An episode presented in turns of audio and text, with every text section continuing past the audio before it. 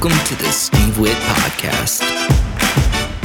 Hey, I'm Steve Witt, pastor of Bethel Cleveland, and excited to be with you today as we continue to talk about the Word. Word has been my topic lately, the Word of God, how it affects our life. I mentioned this past Sunday when I was preaching about my father, and he was a, a person who came to know Jesus Christ later in life and but became very spiritual very quick. He was just passionate. He'd been very successful through his life, but he had regrets. He thought, oh, I wish my life would have been fully devoted to Jesus Christ. So when he became a believer, he started really diving into the Word of God, the Bible. And he learned the Bible, and he would always quote, well, he had favorite verses like we all do, you know, but one of his favorites was the scripture that says, I say to you, whoever you whoever says to this mountain, be removed and be cast into the sea and does not doubt in his heart, but believes that those things he says will be done, he will have whatever he says. I mean, it's the power of the word of God. And so he'd confess that. That word brought great, great encouragement to him. You know, I've spoken of in the past about how when I suffered with cancer and heart disease and different things like that in my life, it was the Bible, the Word of God, that sustain me through some of the darkest moments. One of the best things you can do when you're discouraged, when you're wounded, when you're hurt, when you've been betrayed, when you're sick, is to get a word in your heart, a scripture, and allow that scripture to go deep in your heart. And as you do that, it's going to change everything. I mean, so this past week we went into Nehemiah and I talked about Nehemiah 8, where Ezra stood up and when he opened the scrolls of the Word of God, the people had been away from it so long. You know, you got to realize the people that he's speaking to possibly have not heard Scripture in over 70 years. Many of them been raised in environments where they had not even heard the Torah, the Old Testament, the Pentateuch, historic books, prophets. So they're totally clueless about their history. They maybe accept what their parents would have told them. They're clueless about the power of the written word of God. So Nehemiah stands up and begins to speak as he opens up the scrolls of the word of God. And when he does, everyone stands up. There was something about a reverential response that took place. They stood up and said, I've got to hear from this powerful book called the Torah. And as he begins to read from this book, they begin to weep.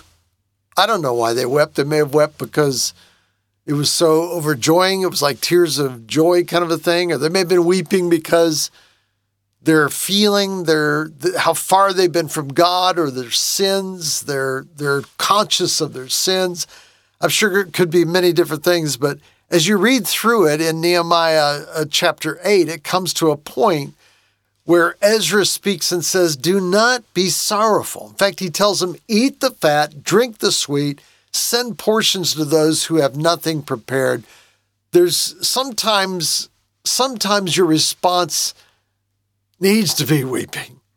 Other times your response needs to be rejoicing. Yes, I was a sinner, but now I've been saved by the power of Jesus Christ.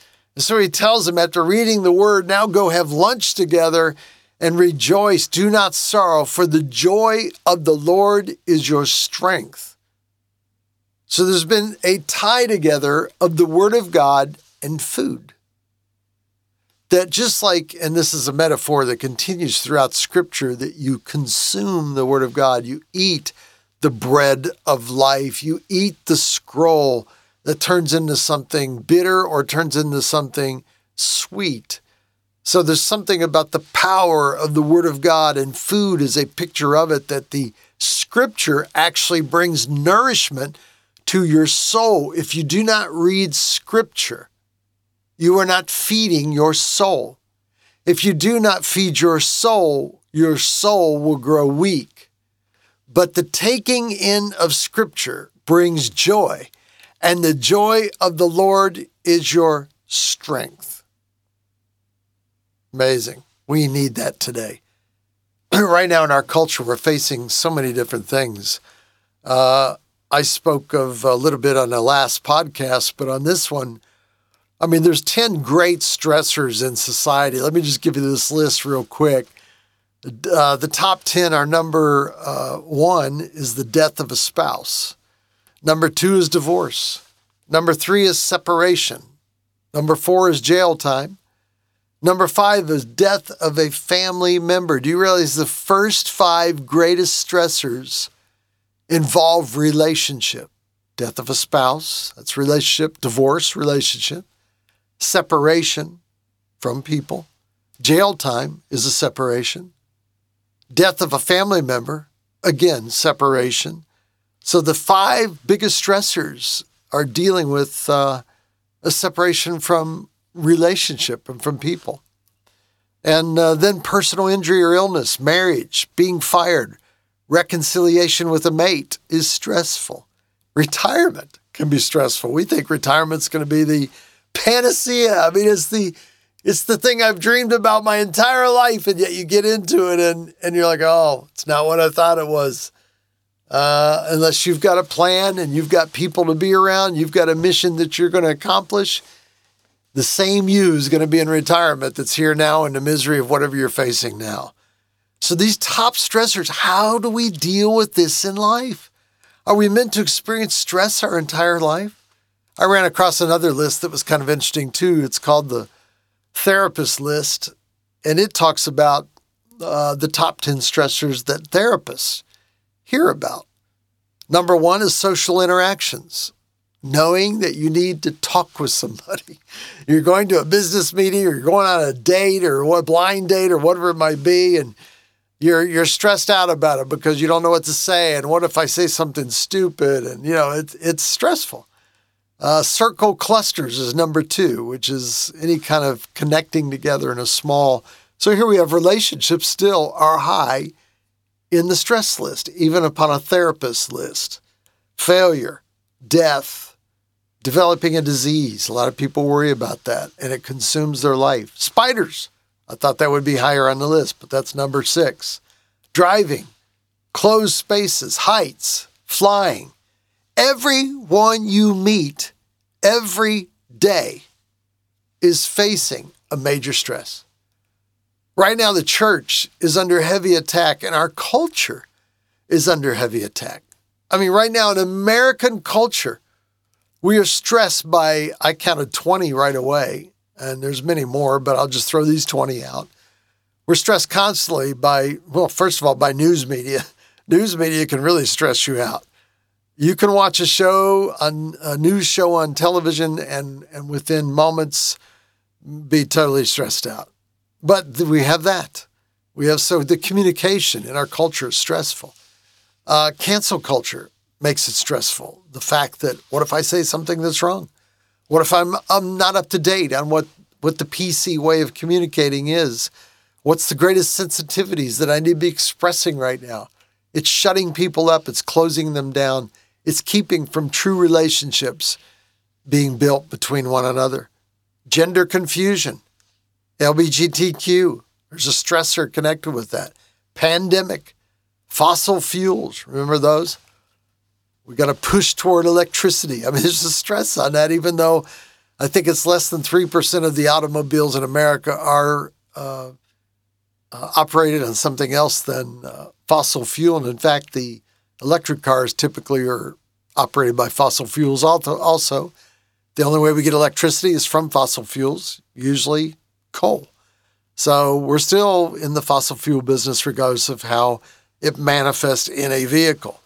Sex trafficking, racism, interest rates, elections, supply chain. Supply chain, you're not going to be able to get your diapers, you're not going to be able to get your food for your children. And, and it was a real problem. Control overreach of government and people and everyone who wants to have their voice heard trying to control what we think, where we're going, what our opinions are. Our president's son, Hunter, stress. You got the the January 6th controversy of the so-called insurrection, stress, crime is, is outrageously high right now, violence. We've got immigrants flooding the southern border. People, I love immigrants. My wife's an immigrant. I want more immigrants, but we need to know who they are. They can't just flood across the border. Nations get destroyed. Talk to someone who lived through the Roman Empire and you'll find that out. I haven't talked to anyone, but I have read some of Augustine's stuff, and they're very concerned about the wanton uh, immigration coming into the Roman Empire that eventually was part of the collapse of that empire.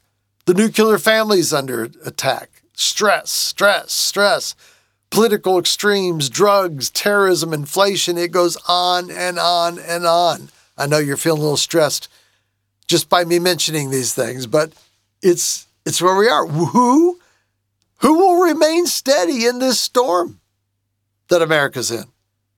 Who will have wisdom in a time of need? Who will prosper when the heat is turned on? And it's being turned on right now. I'm telling you, it's the people who are implanted with the Word of God. There's so much in Scripture about, about the Word of God and about the implanting of the Word of God. I mean, Proverbs says, Give attention to my words, incline your ears to my sayings. In other words, pay attention to the Bible. Do not let them depart from your eyes. Keep them in the midst of your heart, for they are life to those who find them and health to all their flesh. Keep your heart with all diligence, for out of it spring the issues of life. Is this what is springing out of your heart? Is it life or death? Deuteronomy says that life and death is in the power of the tongue. So we start to control our self thought, which is what you're saying to yourself, your self talk. I mean, sometimes we talk ourselves into horrible situations, talk ourselves into depression or discouragement or whatever. God's calling us to implant ourselves with the Word of God. You know, one thing we don't really realize, I'm going to cover this more in a future podcast, but how brainwashed we've become in our culture. I mean, between all the great companies, and I'm not criticizing the, the companies, they're trying to sell a product, they're trying to sell a system, they're trying to sell an ideology, a thought, a way, a means. And so they do that by driving something deep into your heart and surrounding you by it. So you're being surrounded by an ideology. You think you're thinking on your own, but you've been programmed to do it. You buy those potato chips because you've seen them, you've heard them, you've felt about it, you've heard the crunch, you've seen the commercials, and you're compelled to do it when you go to the store. Hey, you also like the potato chips, but hey, you've been programmed to do it. And our children right now are being programmed to accept some things that may not be in alignment in alignment with the values that you hold personally. And so the word of God becomes a standard. The word of God is an anchor. The word of God is a fortress that we run to. The word of God is solid. It is immovable. It is true. And it will build your life on a rock, the word of God. When your life is built on the rock of hearing and doing the word of God, you shall not be moved. Though the winds come and the waves come, you shall not be moved. Why? Because you built your life on the word of God. If you build your life on sand, it's compared in scripture to building your life on everything but the word of God, man's wisdom, whatever it might be. And when the wind and waves come, the house on the sand goes splat. It crashes. Your life, your legacy, your destiny, who you are as a person can collapse quickly if you've not built yourself on the Word of God. And a lot of American Christians have ignored the Word of God, the Bible. You might hear a little sermon, you know, on a podcast or watch it on live stream. Those are good things. They keep you energized. You hopefully you're hearing and learning the Word of God on those various uh, aspects of how you're hearing God's Word.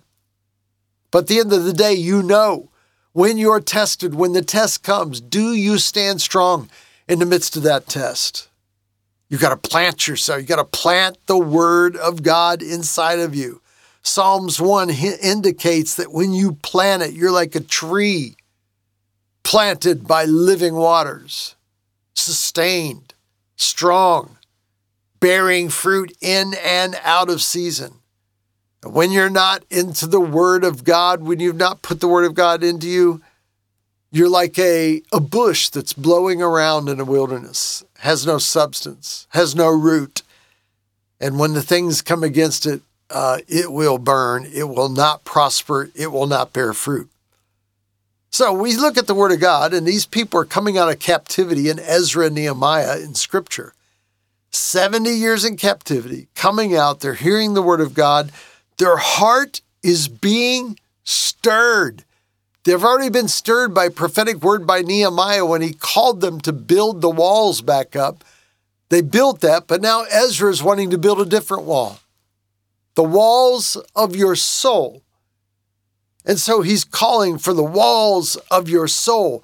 I'm amazed in my own life the words of Scripture that have been quoted to me, that I've run across, that have been prophesied over me in my life, that sustained me and even encouraged me, gave me hope for the future. That I may be going through a difficult time, but I will get on the other side of this difficult time. I remember I was, it was in the fall of 1995 God was moving powerfully in my life, and, and I was just uh, in between two different decisions in my life. And I was deciding whether to stay in Canada, where I'd been for at that time almost nine years.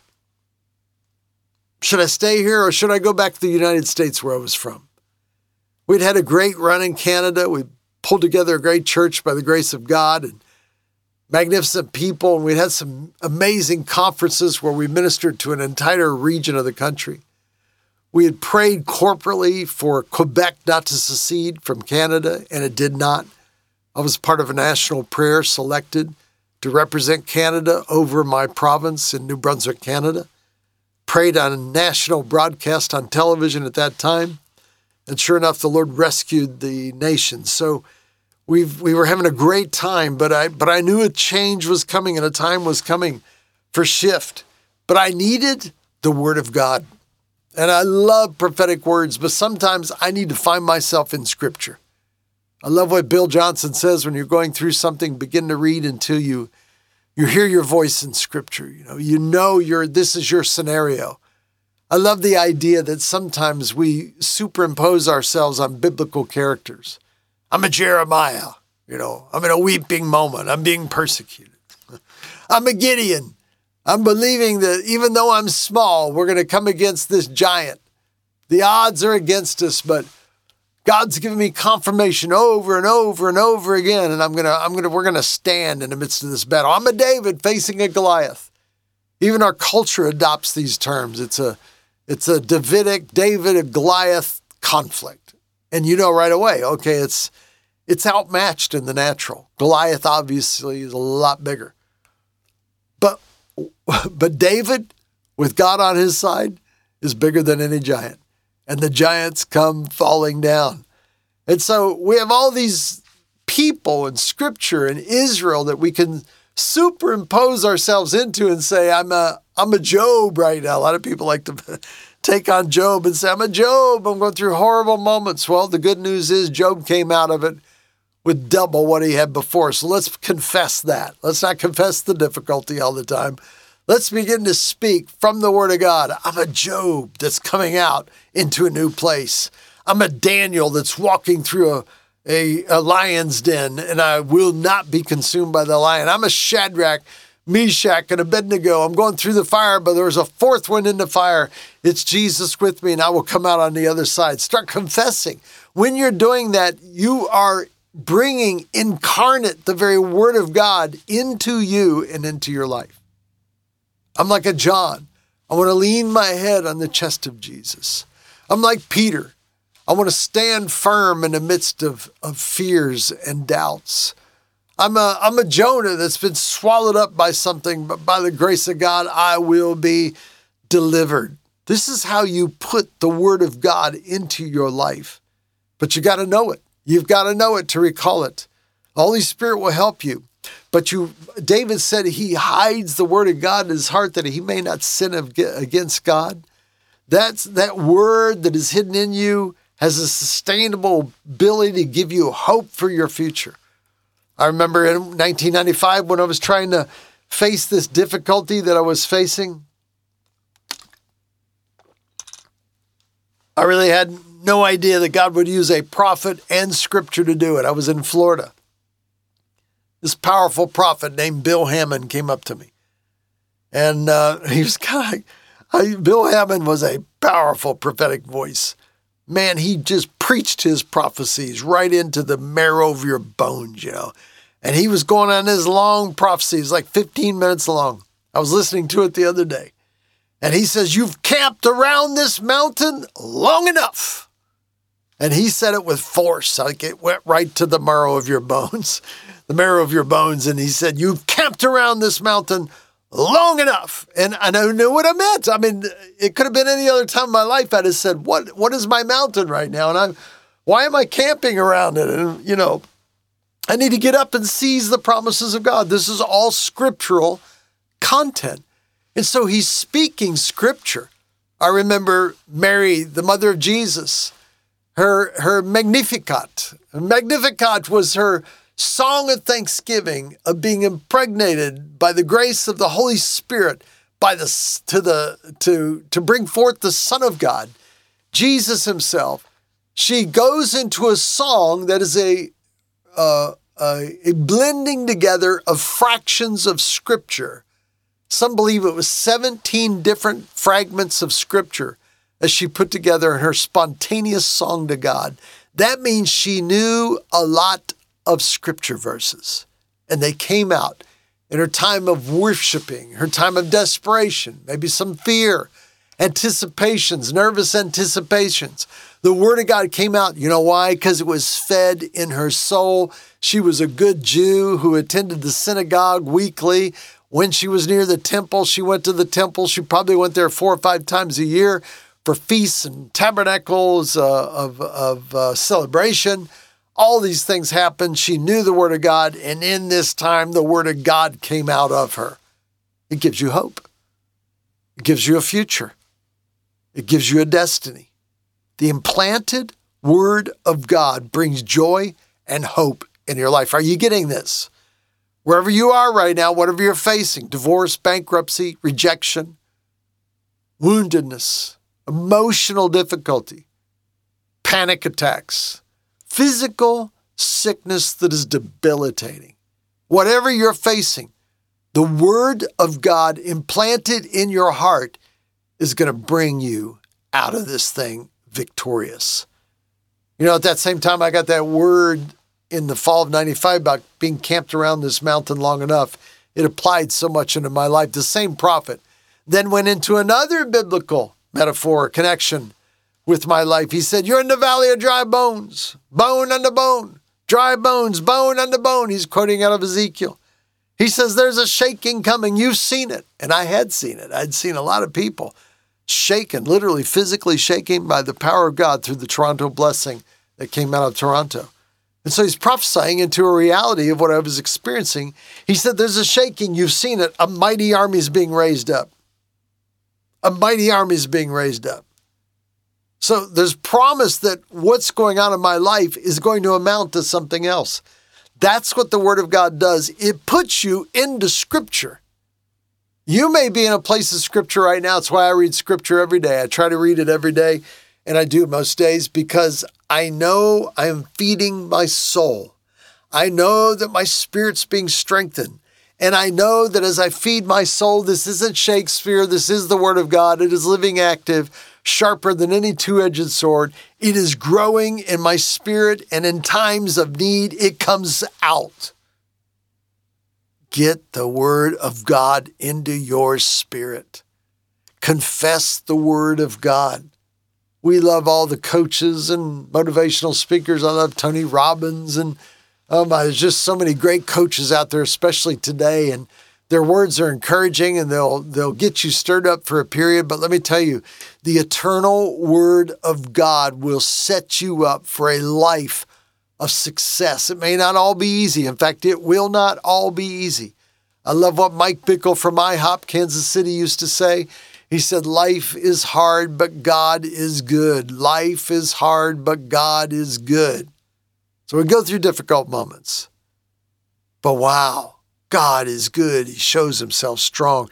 Your life is hidden in the Bible. Get that Bible open, start studying it, and you're going to find out where you are in Scripture. Psalm 1 talks about it.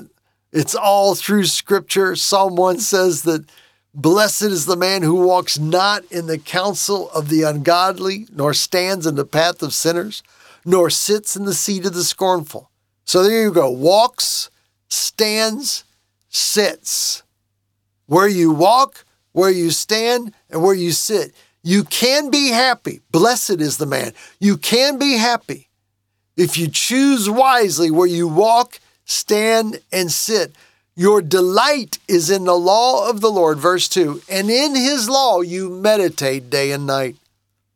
So there's a delight. Happy is the man or, or woman who meditates on the law of the Lord day and night. He shall be like a tree. I love that. He shall be like a tree. What? Planted. The word of God will plant you by rivers of water that brings forth fruit in its season, whose leaf also shall not wither, and whatever he does shall prosper. Why? Because the law has been planted in his day, in, in his life, day and night through meditation. And he becomes a tree that is planted also. The implanting of the Word of God plants you by a river, a river of the Spirit that brings life, and you will prosper and you will not wither. The ungodly are not so, the Bible says in verse 4 of chapter 1 of Psalms but are like the chaff or a straw which the wind drives away. Therefore, the ungodly shall not stand in judgment, nor sinners in the congregation of the righteous. For the Lord knows the way of the righteous, but the way of the ungodly shall perish. The word of God is necessary in your life. It gives you hope, it gives you joy. Stand in the word of God. Let's finish with this a confession that I've been saying for years. I'll say it, you repeat it after me. Everybody ready?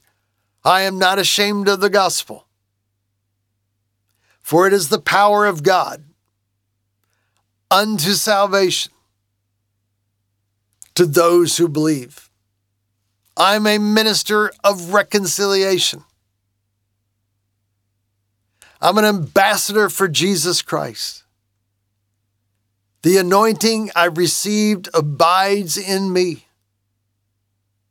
The anointing breaks every yoke. I receive power when the Holy Spirit comes upon me to be His witness.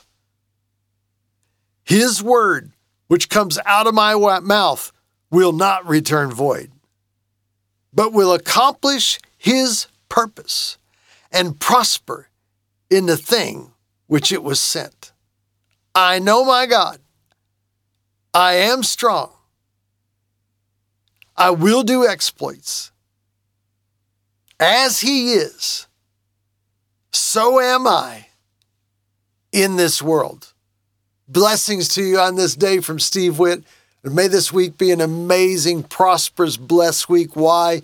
Because you planted the Word of God into your heart. Have a great week.